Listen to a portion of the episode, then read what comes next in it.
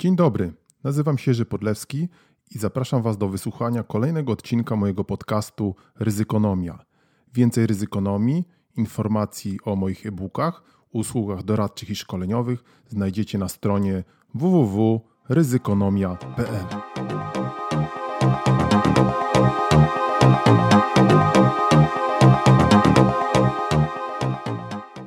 Dzień dobry, dzień dobry, dzień dobry. Kolejny odcinek podcastu Ryzykonomia. Trochę nas nie było, ale już znowu jesteśmy. Cieszycie się. Mamy nadzieję, że mieliście okazję odsłuchać nasze poprzednie odcinki, szczególnie te dwa ostatnie o sztucznej i supersztucznej inteligencji. No nie powiem, jestem dosyć z nich dumny i podobno e, całkiem ciekawie się to słucha. Tym bardziej, że temat sztucznej inteligencji wszędzie gdzieś tutaj wyskakuje. Muszę powiedzieć, że nawet właśnie skończyłem pisać kolejny artykuł do gazety i znowu gdzieś ta sztuczna inteligencja wyskoczyła. Robotic Process Automation, RPA, nowe takie hasło, e, nowy, nowy żargon korporacyjny, o tym jeszcze parę słów e, powiem. A to choćby dlatego, że mm, jakiś czas temu, a właściwie półtora tygodnia temu miałem okazję uczestniczyć w takim ciekawym biznesowym śniadaniu, e, zorganizowanym po raz kolejny przez e, znajomy e, Klub Dyrektorów Finansowych Dialog. Serdecznie polecam, gdzie właśnie była mowa na temat automatyzacji, znowu robotyzacji procesów finansowych. Dzisiejszy odcinek będzie miał charakter taki bardziej czatowy, luźny, nie poświęcony może konkretnej, konkretnemu tematowi, ale raczej różnym kwestiom, które gdzieś nam się pojawiły tutaj na naszym ryzykonomicznym radarze i które chciałbym poruszyć. Mam nadzieję więc, że, że Was to zainteresuje oczywiście. Z spraw takich zupełnie bieżących być może zauważyliście, a jeżeli nie zauważyliście, to właśnie pojawia się nowa strona moja www.ryzykonomia.pl. To znaczy oczywiście domena pozostaje ta sama, natomiast pojawił się zupełnie nowy design, nowy, y, nowy kształt tej strony. Znowu mam nadzieję, że będzie to fajnie wyglądało. Przede wszystkim też ujednolicam ten brand name, logo, y, który możecie już na pewno obserwować w formie, w formie mapy ryzyka. Jeżeli ktoś ma skojarzenia z tęczą, to są oczywiście one całkowicie nieuzasadnione i nie mające, nie mające żadnego związku, tak uważajmy. Na pewno nie jest to tęcza. Nie chcemy, żeby do nas ktoś pukał o 6 rano, bo o tej porze śpimy, więc proszę nie pukajcie. Y, także zapraszam do tej nowej strony. Ona będzie pewnie jeszcze przez pewien czas przerabiana y, i coś się tam będzie działo, ale na pewno będzie, na pewno będzie sprawniejsza i lepsza. Podcast jest słuchany. Czytałem właśnie taki artykuł dotyczący słuchalności mm, podcastów w Polsce. Y, no, na pewno wiecie, że podcasty narodziły się w Stanach Zjednoczonych i tam one są bardzo, bardzo popularne. Y, Forbes podaje, że 67% populacji w Stanach Zjednoczonych słucha różnego rodzaju podcastów. Nie wiem, czy mnie tam też wliczają, bo ja słucham też y, niektóre podcasty, które gdzieś tam powstały w Stanach Zjednoczonych. Mm, całkiem ciekawe. Sporo osób słucha, u nas może nie aż tak sporo, ale podobno jest to temat, który w Polsce bardzo szybko rośnie. I tutaj znowu jakieś dane: 20% człowieków polskich w wieku 19-49 lat słucha podcastów, a w młodszych y, od 19 do 29 lat już 25%, więc tutaj jakaś popularność rośnie. Oczywiście w tych artykułach w kółko się wymienia te same podcasty, no jak żeby inaczej, chociaż oczywiście podcasterów i youtuberów i, i różnych innych blogerów przybywa. Chociaż no to ciekawe, bo właśnie się tak ostatnio zastanawiałem, czy blogi mają jeszcze, mają jeszcze taki sens jak kiedyś. Blogi to dzisiejsze podcasty, kiedyś wszyscy chcieli być blogerami, ja też chciałem być od 2009 roku już piszę tą swoją ryzykonomię, tą waszą ryzykonomię. Y, no więc obserwowałem od tego czasu pojawiających się gdzieś tam w, znowu na firmamencie, y, na moim jakimś tam ekranie radarowo-wyszukiwawczym kolejnych blogerów, gdzieś tam oczywiście branżowo-tematycznych, y, zazwyczaj oni gdzieś tam znikali, bo prowadzenie bloga nie jest, nie jest czymś jest czymś wbrew pozorom wcale takim łatwym, tak? Łatwo można popaść natomiast w różnego rodzaju pułapki y, i wtedy ten blok się, i to mogłem, miałem okazję obserwować w ciągu już prawie 10 lat funkcjonowania bloga Ryzykonomii, gdzieś te blogi e, znikały, Y, pewnie niedobrze, ale, ale, ale pisanie, niby pisać każdy może, ale nie jest to wcale taka prosta sprawa. Tym bardziej, że wbrew pozorom, jeżeli ten blog jest jakoś tam sensowny, jakieś tam treści niesie, to mam wrażenie, że niekoniecznie tutaj ta wysoce pożądana monetyzacja, a nawet na pewno się wydarzy. Tak, to prawdopodobnie i tak myślę, że jeżeli ktoś chce prowadzić bloga, no to to od tak sobie, od tak myślę. I z podcastem też chyba tak jest, e, bo dzisiaj znowu możemy obserwować eksplozję tych różnego rodzaju podcasterów. No już nie chcę być złośliwy, co oni tam wy, wygadują. Ja sobie też jak zaczynałem ten podcast, myślałem, że będę, prze, e, będę przeprowadzał nieustannie jakieś wywiady e, i będę pewnie, ale póki co to mam jeszcze trochę do powiedzenia i też trochę przez taką moją, że tak powiem, przekorę. Póki co ja tylko do Was będę mówił, bo znowu mam wrażenie, że różnego rodzaju e, podcasterzy sami, no, pozwolę sobie na tą złośliwość. Jak wiecie, bywam złośliwy e, pozwolę sobie na tą złośliwość. E, no, sami nie mają wiele do powiedzenia, więc zapraszają ludzi, tak sobie jakiś tam um, ględzą do mikrofonu. Oczywiście każdy słuchać może, każdy mówić może. E, ale to chyba dotyczy w ogóle jakiejś takiej, można powiedzieć, spsienia ogólnych e, różnych treści, które się pojawiają i pisanych. E, mało kto chce w ogóle czytać, a jeżeli jest w ogóle coś pisane, no to strasznie dużo się teraz pisze, a jak jest z wartością tego pisania, no to pewnie każdy może sam ocenić, ale no przecież mamy wolny kraj i y, czytać każdy może, mówić każdy może. Natomiast pytanie, co z tego w ogóle, y, co z tego w ogóle wynika. Informacji mamy coraz więcej, zalewa nas, ale pytanie, jak cenna jest to informacja. Taką mam tutaj refleksję. No w każdym razie ja swój podcast będę prowadził, będę gdzieś tam mówił, yy, czy ktoś będzie, yy, no nie, nie, no taki aż nie jestem, żeby mnie to nie interesowało. Oczywiście interesuje mnie sława, pieniądze, ale, ale pewnie jakoś tam mam wewnętrzną, szaloną potrzebę dzielenia się różnymi swoimi mniej lub bardziej wartościowymi przemyśleniami z narodem i z całą galaktyką i, i pewnie ten podcast będę e, dalej, e, dalej prowadził ku cieszę, mam nadzieję, coraz liczniejszych słuchaczy i i wiedzy, i niesieniu wiedzy, i, i, i niosąc kaganiec. Mm, o, pardon, kaganek oświaty. No właśnie, oświata. Mm, tu przechodzimy do, do kwestii oświatowych. Bardzo smutna sprawa, bardzo smutna sprawa. Strajk się skończył.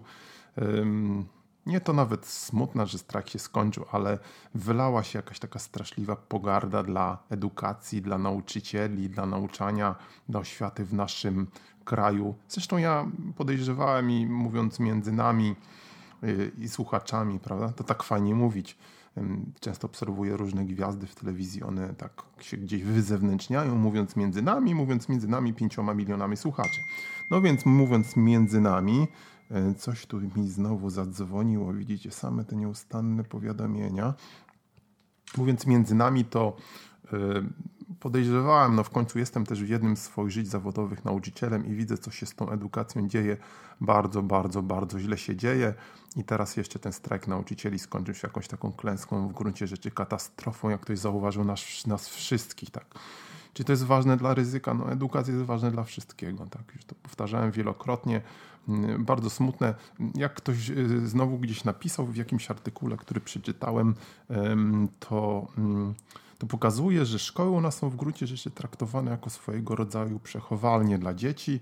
One tam mają być oddawane, nie zawracać głowy, rodzice mogą pracować, y, później dostaną jakieś oceny, a czy się coś nauczą, czy się czegoś nauczą, to jest powiedzmy mniej ważne. Czego się na pewno nauczą? Czytać, pisać, czy myśleć?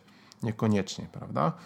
No, nauczą się wielu rzeczy na pamięć, które bardzo szybko zapomną, zgodnie z tą pradawną zasadą zakuć, zdać, zapomnieć.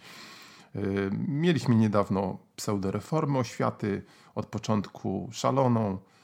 Ja tam skromnie próbowałem gdzieś tam w ramach swoich skromnych możliwości protestować. Rodzice się z tego znajomi śmieli, no i teraz mamy katastrofę. I jak zresztą ktoś zauważył, to ten strajk nauczycieli był w gruncie rzeczy wywołany nie kwestiami płacowymi, chociaż one są też bardzo ważne, tylko tym ogólnym, przepraszam za wyrażenie, burdelem, który się w oświacie, y, w oświacie pojawił. Co dalej, nikt nie ma pomysłu są tworzone jakieś pseudookrągłe stoły, na których występują jeden taki mój nieulubiony pajac, który udaje wielkiego prawicowca. No, kto chce, niech wierzy. Jeszcze co gorsza, deprawuje on na młodzież. Ech, naprawdę. lepiej o tym nie mówić, ale może o tym właśnie trzeba mówić, bo cóż, bez edukacji, gdzie, gdzie zajdziemy? Nigdzie w żadne dobre miejsce nie zajdziemy. Co dalej będzie z edukacją, nie wiadomo i tutaj pewnie zresztą się szykuje być może we wrześniu kolejny strajk, aczkolwiek mamy wrażenie, że tu się pojawi nam szybko zakaz strajku, tak jak to jest na Budapeszt, w Budapeszcie, bo skądinąd mamy mieć przecież Budapeszt w Warszawie, tak? To też się tam dzieje, więc wystarczy czytać, żeby wiedzieć, co się ma wydarzyć. Także temat edukacji, będziemy do niego zresztą nieustannie wracać, jest bardzo smutny. Jesteśmy nauczycielem, uczymy ludzi, podobno wcale nie najgorzej, tak parę razy słyszeliśmy, więc no trudno, żebyśmy o tym nie mówili i mówić y, będziemy. Z kolejnych tematów, które mi się gdzieś tutaj pokazują, to mm, no, znowu polityka, mamy wybory do Unii Europejskiej. No nie można powiedzieć, że wybory do Unii Europejskiej nie były ważne z punktu widzenia ryzyka. Są one oczywiście kluczowym ryzykiem geopolitycznym a może i nie geo, a może europolitycznym e, obecnie, bo będzie miało to oczywiście wpływ na całą politykę Unii Europejskiej. E, różne znowu się tutaj pojawiają jakieś przewidywania i scenariusze, chociażby to taki, że w Parlamencie Europejskim zasiada teraz cała masa różnego rodzaju e, eurosceptyków, o dziwo, ludzi, którzy Unii nienawidzą, którzy chcą jej zniszczenia albo chcą przekształcenia Unii w jakiś rodzaj uniofaszyzmu, dyktatury. No dlaczego nie? To jest też możliwe przecież, oczywiście. I co dalej, prawda? Czy Unia się rozleci, rozwali, tak jak niektórzy tego chcą? I co wtedy? Co nas czeka? No to znowu w historii już było. Lektura zresztą książek historycznych jest bardzo pouczająca. Ostatnio słucham na, e, przepraszam, czytam na, na swoim tablecie, na, na czytniku. Mm, a propos czytania na czytnikach, oczywiście zawsze polecamy e-booki Ryzykonomii w sklepie Ryzykonomii już od 14,90. Polecamy. No więc wracając do tej książki, której właśnie czytam na mm, czytniku, e, książka nosi tytuł e, Now It Can Be Told, czyli teraz można już o tym mówić. Bardzo ciekawe i świetnie napisane wspomnienia dziennikarza brytyjskiego, angielskiego Filipa E, Gipsa. No i ten, tenże dziennikarz był przez e, prawie całą I wojnę światową akredytowanym korespondentem na froncie I wojny światowej w Flandrii.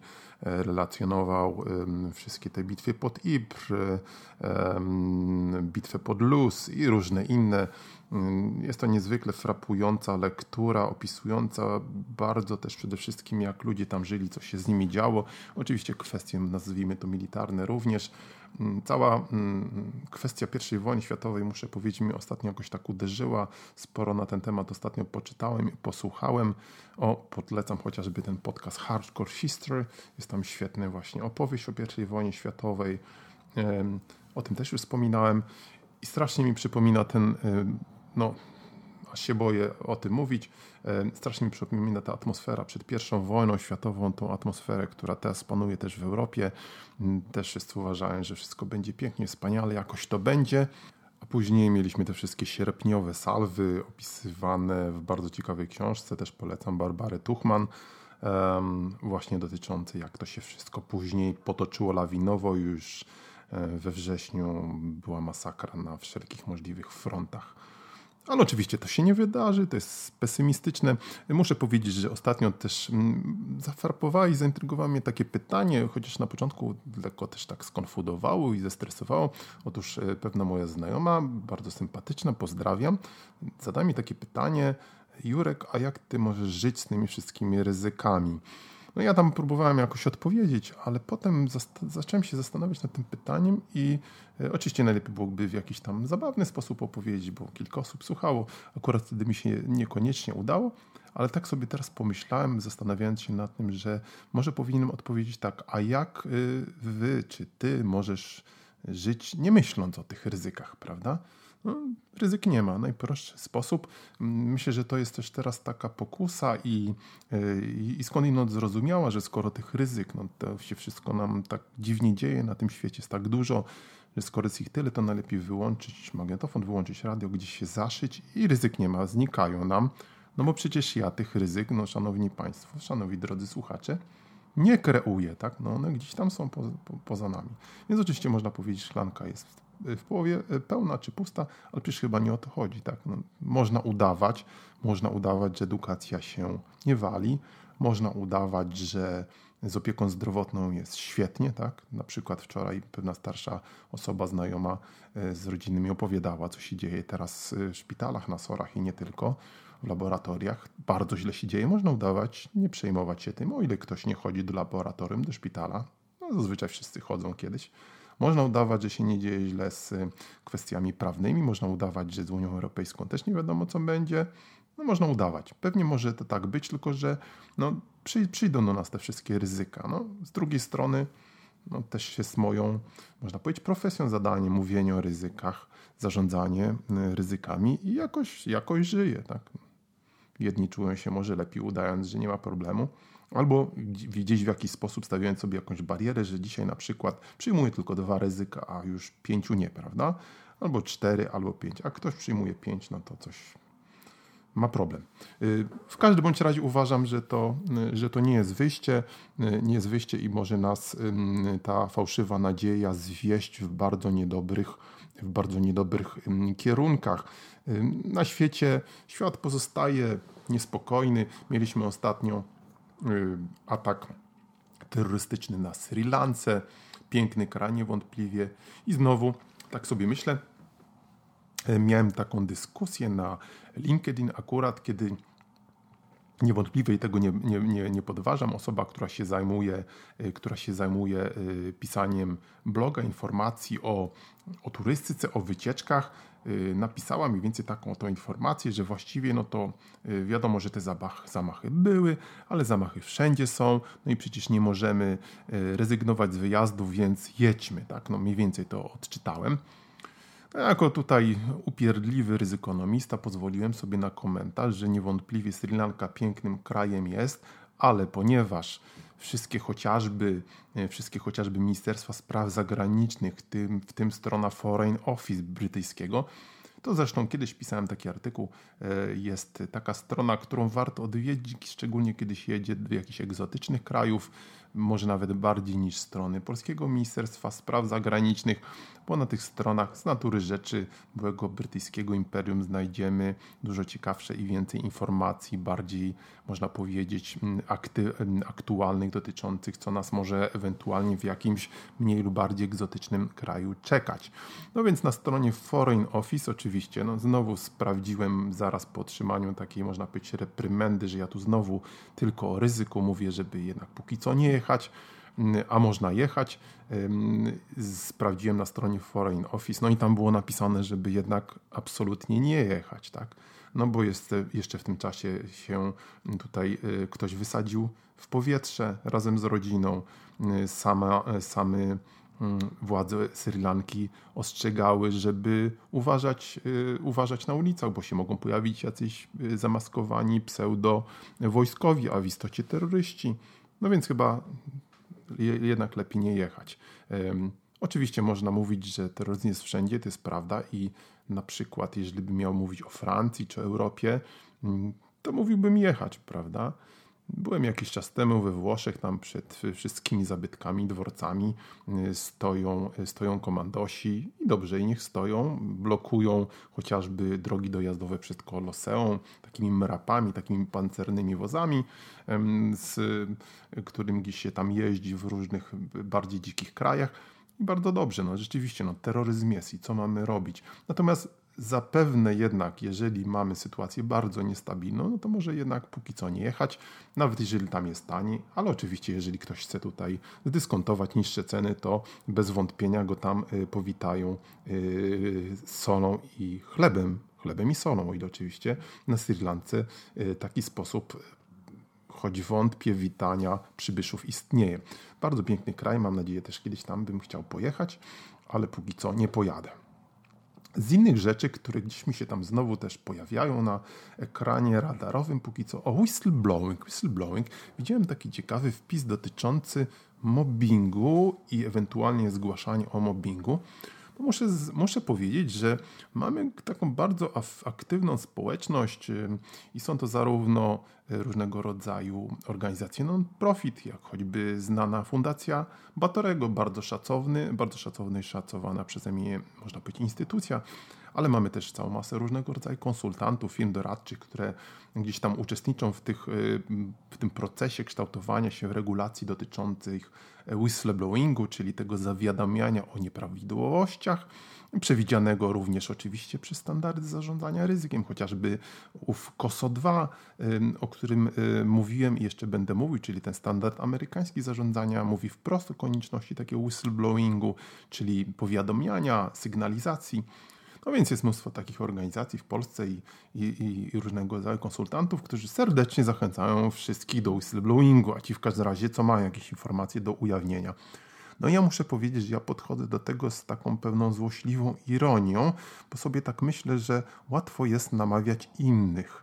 Natomiast y, nie jestem taki przekonany, czy te same, czy same te osoby w y, sytuacji dzisiejszej, którą mamy, a więc takiej, kiedy no, sądy działają pod wielką presją, tak? mimo że moim zdaniem doskonale się z tej presji, e, jak mało kto niestety, jak mało kto można powiedzieć z naszych instytucji wywiązuje, chciałby donosić na przykład na jakieś ważne organy. No, ja mówiąc szczerze, nikomu bym tego nie polecał, więc uważam, że polecanie innym jest no, takie dosyć dla mnie moralnie wątpliwe. Serdecznie zachęcam wszystkich, którzy zachęcają do whistleblowingu, aby sami coś ujawnili, a rzeczy do ujawniania dzisiaj nie brakuje i się wtedy zmierzyli z e, konsekwencjami tego, bo przecież wiemy, że, że whistleblowing to problem wielki, wielki jest. Zresztą, e, by the way, ostatnio słyszałem, że to sławne, sławne Office of Whistleblower przy American Securities Exchange Commission przyznało jakąś rekordową chyba teraz nagrodę za whistleblowing. Tak, tak, tam się otrzymuje w Stanach Zjednoczonych nagrody za to, co my nazywamy tak bardzo pejoratywnie, negatywnie donoszeniem. I o ile wcześniej taka nagroda za whistleblowing, czyli doniesienie, poinformowanie y, i zapewne w sytuacji, kiedy później takie poinformowanie zostało udowodnione i dochodzenie zakończyło się sukcesem, tak to nazwijmy w cudzysłowie, więc y, poprzednia nagroda wynosiła chyba 20 milionów dolarów, a teraz chyba padł rekord, bo to było, o ile nie mylę się, z, chyba z, co najmniej kwota podwojona. Y, no oczywiście whistleblowing nie jest rzeczą łatwą i zmierzenie się na przykład z y, kontrakcją y, wielkich służb prawnych i nie tylko jakiejś wielkiej korporacji czy innej omnipotentnej organizacji, na którą ów whistleblower, zazwyczaj samotny, z jakiegoś tego czy innego powodu decyduje się znowu w cudzysłowie donieść czy poinformować władzą, no to jest wielkie wyzwanie i może się, i zazwyczaj, jak pokazują też różnego rodzaju analizy, badania, źle się to dla niego kończy, dla niej, chociażby w tej formie, że te osoby są zwykle zwalniane, później zaszczuwane. Nie wiem, czy pamiętacie, był taki ciekawy film z Russellem Crowe i Alem Pacino, moim ulubionym aktorem, Al Pacino, pod tytułem The Informer. Y, który y, pokazywał właśnie sytuację takiego informatora, whistleblowera, osoby, która pracowała w koncernie tytoniowym i zdecydowała się później powiadomić opinię publiczną, no co tam w tych papieroskach siedzi i rzeczywiście dramatyczna historia, jak ta osoba później straciła pracę i, i, i, jej się rodzina rozpadła i w ogóle straszne inne rzeczy się działy. No tak to właśnie jest. No. Whistleblowing, proszę Państwa, to nie jest bułka z masłem i e, jeżeli zachęcamy do tego, no to może nie zachęcajmy, może mówmy, że są szanse, że są możliwości, a jeżeli ktoś chce, to może sam spróbować. Ja w każdym bądź razie mm, nigdy bym się nie odważył, aczkolwiek takie osoby, które rzeczywiście dla dobra publicznego pro publico bono informują o nieprawidłowościach, oczywiście wielce sobie cenię, uważam, że są bardzo odważne. No zresztą odwaga jest na pewno taką cechą, przymiotem, która którą y, powinien w tym czy innym stopniu posiadać risk manager, risk managerka, no bo w końcu, żeby mówić o tych ryzykach, trzeba, trzeba mieć odwagę. Sam tego niejednokrotnie doświadczyłem. Nie wiem, czy zresztą mogę nazwać siebie odważnym, to pewnie też zależy. Bo jakiś na spadochronie nie skacze, prawda, ani nie wspinam się bez, bez liny po ścianie, ale są zapewne inne, inne różne rodzaje odwagi i nie mnie to oceniać, ale na pewno risk manager powinien mieć odwagę, żeby o różnych rzeczach mówić, właśnie o tych ryzykach zrazu, żeby nie być wyśmianym, wykpionym albo zlekceważonym, albo żeby nie wyjść na czarnowidza, który ludziom gdzieś tam zatruwa ich, ich, ich fajne samopoczucie. To nigdy łatwe nie jest. Dlatego skądinąd też gdzieś tam doradzając przedsiębiorstwom zazwyczaj mówię, że no niekoniecznie, niekoniecznie nazywajcie tą osobę risk managerem, tym bardziej, że w końcu to może być, można powiedzieć, pomylone. To stanowisko jako osoba, która rzeczywiście zarządza całym ryzykiem w organizacji, a to nie jest prawda oczywiście, bo e, w organizacji ryzykami zarządzają poszczególne osoby odpowiedzialne. Y, natomiast taki risk manager, choćby ze względu na swoją nazwę, może się łatwo stać później takim y, kozłem ofiarnym.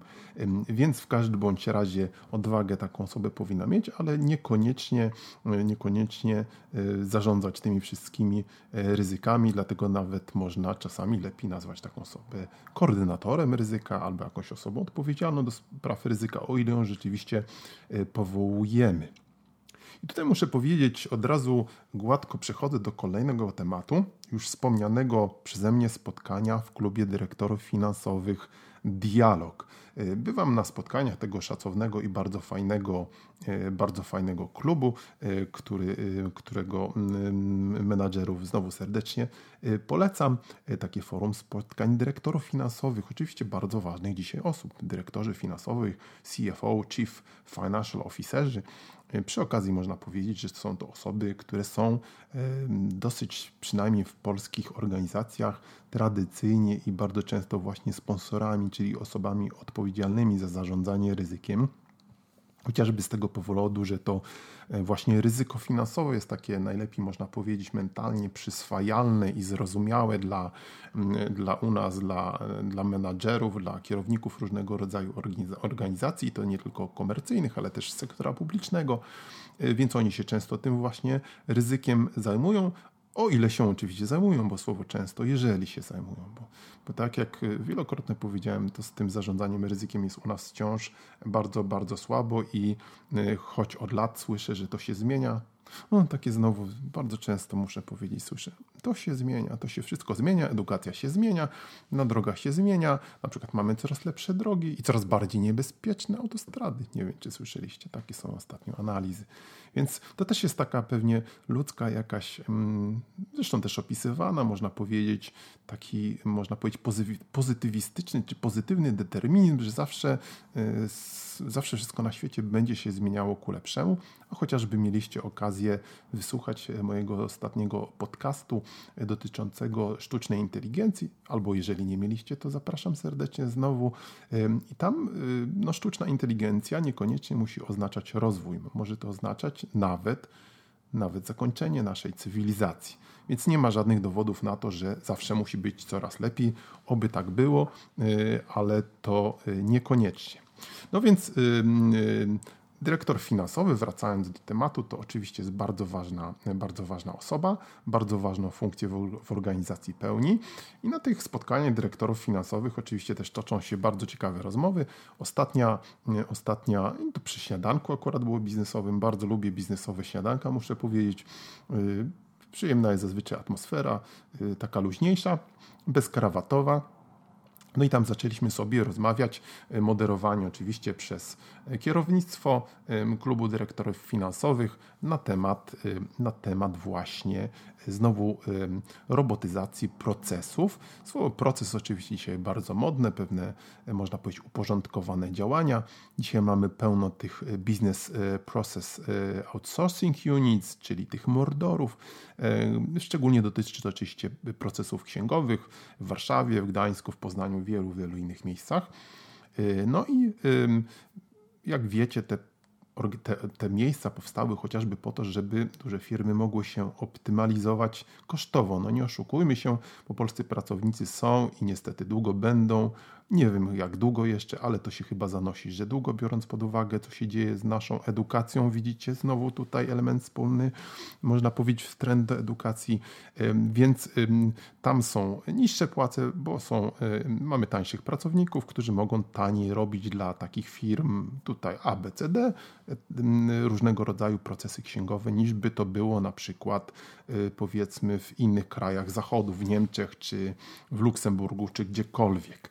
E, no więc, ale firmy idą za ciosem i myślą sobie zapewne, że taniej też jeszcze można i wprowadzają właśnie robotyzację tych procesów, czyli robotyzację oczywiście nie rozumianą w sensie jakichś silikonowych ludzików, tylko w formie algorytmów, programów komputerowych, które klikają po prostu to, co wcześniej klikała księgowa to idzie coraz szybciej, choć oczywiście te procesy są jeszcze nie tak doskonałe, ale tak sądzę, że to pójdzie bardzo, bardzo szybko.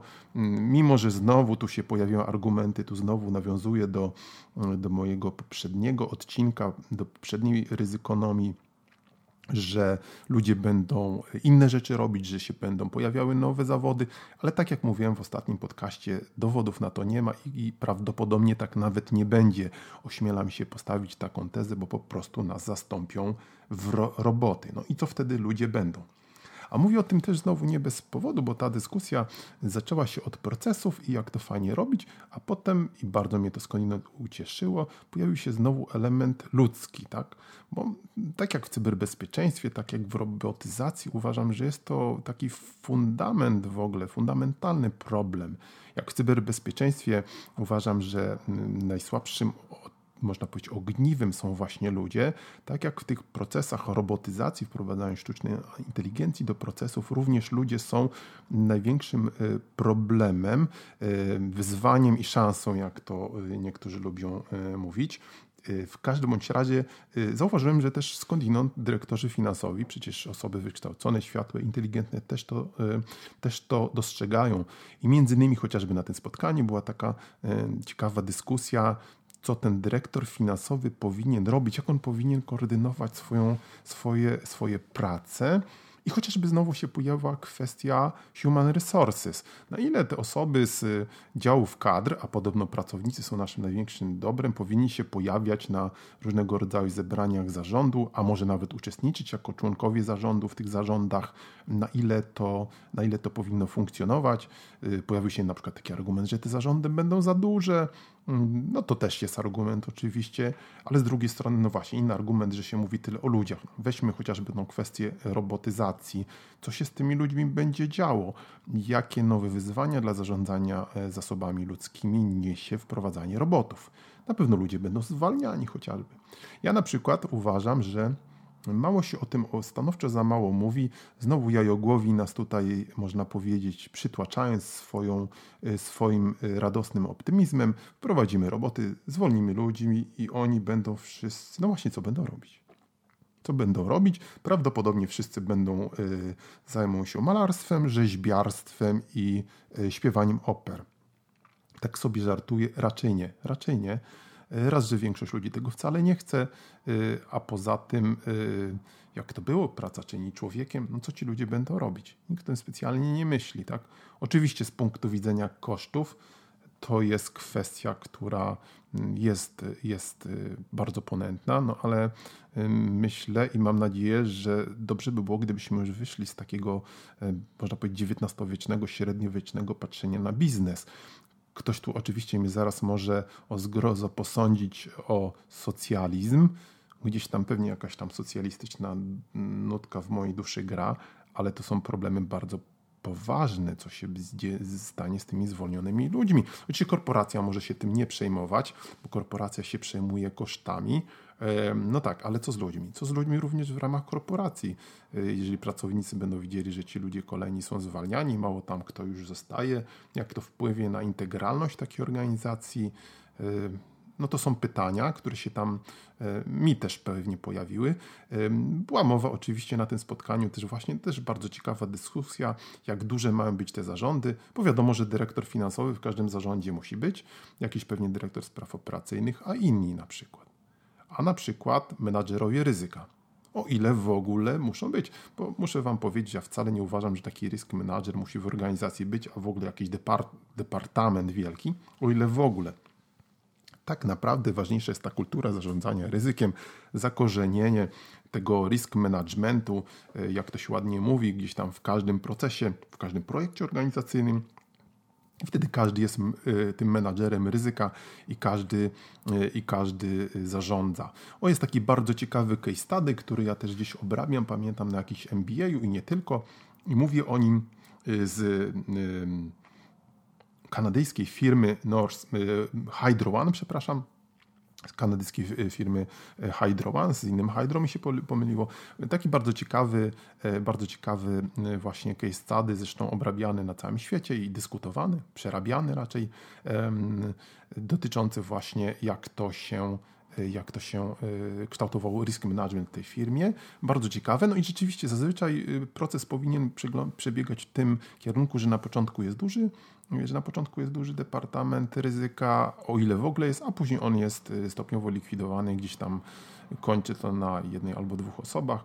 Mm, znowu pamiętam rozmowę i takie szkolenie, którym brałem kiedyś udział z bardzo fajnym menadżerem ryzyka z Australii, panem Grantem Purdim. Być może, być może ktoś wie. On był, jest bardzo znanym konsultantem, ale jest też, e, był też, e, już chyba nie wiem w wolnym czasie, ale przez pewien czas był na pewno e, menadżerem ryzyka w takim dużym, wielkim koncernie wydobywczym BHP Billiton, który miał, ma mnóstwo kopalni, rudy, złota, diamentów i wszelakiego innego dobra na świecie, czyli olbrzymie ryzyka i on właśnie tam tworzył, też zarządzał ryzykiem i y, mówił, że y, w tym BHP Billiton dział zarządzania ryzykiem liczył raptem chyba dwie czy trzy osoby, a resztę po prostu robili zarządzania ryzykiem, e, robiło się na, na poziomie tych poszczególnych różnego rodzaju e, oddziałów, branczy, jakichś firm zależnych, bo to tak powinno być. Koordynacja, a zarządzanie ryzykiem na poziomie każdego, każdego można powiedzieć, poszczegól, każdej poszczególnej organizacji. No więc myśmy oczywiście na tym spotkaniu nie mówili, czy raczej nie tylko o zarządzaniu ryzykiem, bo y, wyobraźcie sobie, że ja nie jestem w ostateczności takim y, maniakiem, że uważam, że to ryzyko powinno się y, wszędzie gdzieś tam wyskakiwać, ale uważam, że je powinno się poważnie brać pod uwagę. I ten właśnie czynnik ludzki był, y, był, mocno, był mocno brany pod uwagę. Dużo żeśmy na ten temat mm, rozmawiali. Pojawiły się też zresztą tam takie ciekawe, ciekawe elementy. Ktoś przytaczał y, analizy swojej firmy, która pokazywała, że y, niby, jak to się ładnie mówi, praca szuka człowieka, ale ale ci ludzie, którzy tą pracę już znaleźli, to wcale z tego powodu tacy szczęśliwi nie są i zdaje się gdzieś tam w pewnych grupach nawet 75% pracowników badanych było gotowy natychmiast zmienić pracę, w ogóle nie było zadowolonych i najchętniej to poszłoby sobie, e, poszłoby sobie gdzieś indziej. Więc, e, więc to nie jest tylko tak, że, że można zapewnić ludziom jakąś, jakąś pracę, tak, i później uważać, że to wszystko jest ok. Tym bardziej, że później nam się pojawiają różnego rodzaju właśnie problemy, jak populizm gdzieś którego rządzałemu systemowi i to się wszystko gdzieś tam y, razem zbiera i dokupy i kreuje nam jakieś większe ryzyka, którymi później jest już bardzo, bardzo trudno zarządzać. I to były mniej więcej takie obserwacje na żywo y, i na świeżo z, z ostatniego czasu. Y, już wkrótce kolejne odcinki podcastu. Zaglądajcie proszę na tą naszą stronę nową Ryzykonomię. Jestem ciekaw Waszych opinii, a już wkrótce wraca, wracamy z nowymi treściami. Do usłyszenia. Bye, bye, bye, bye, bye.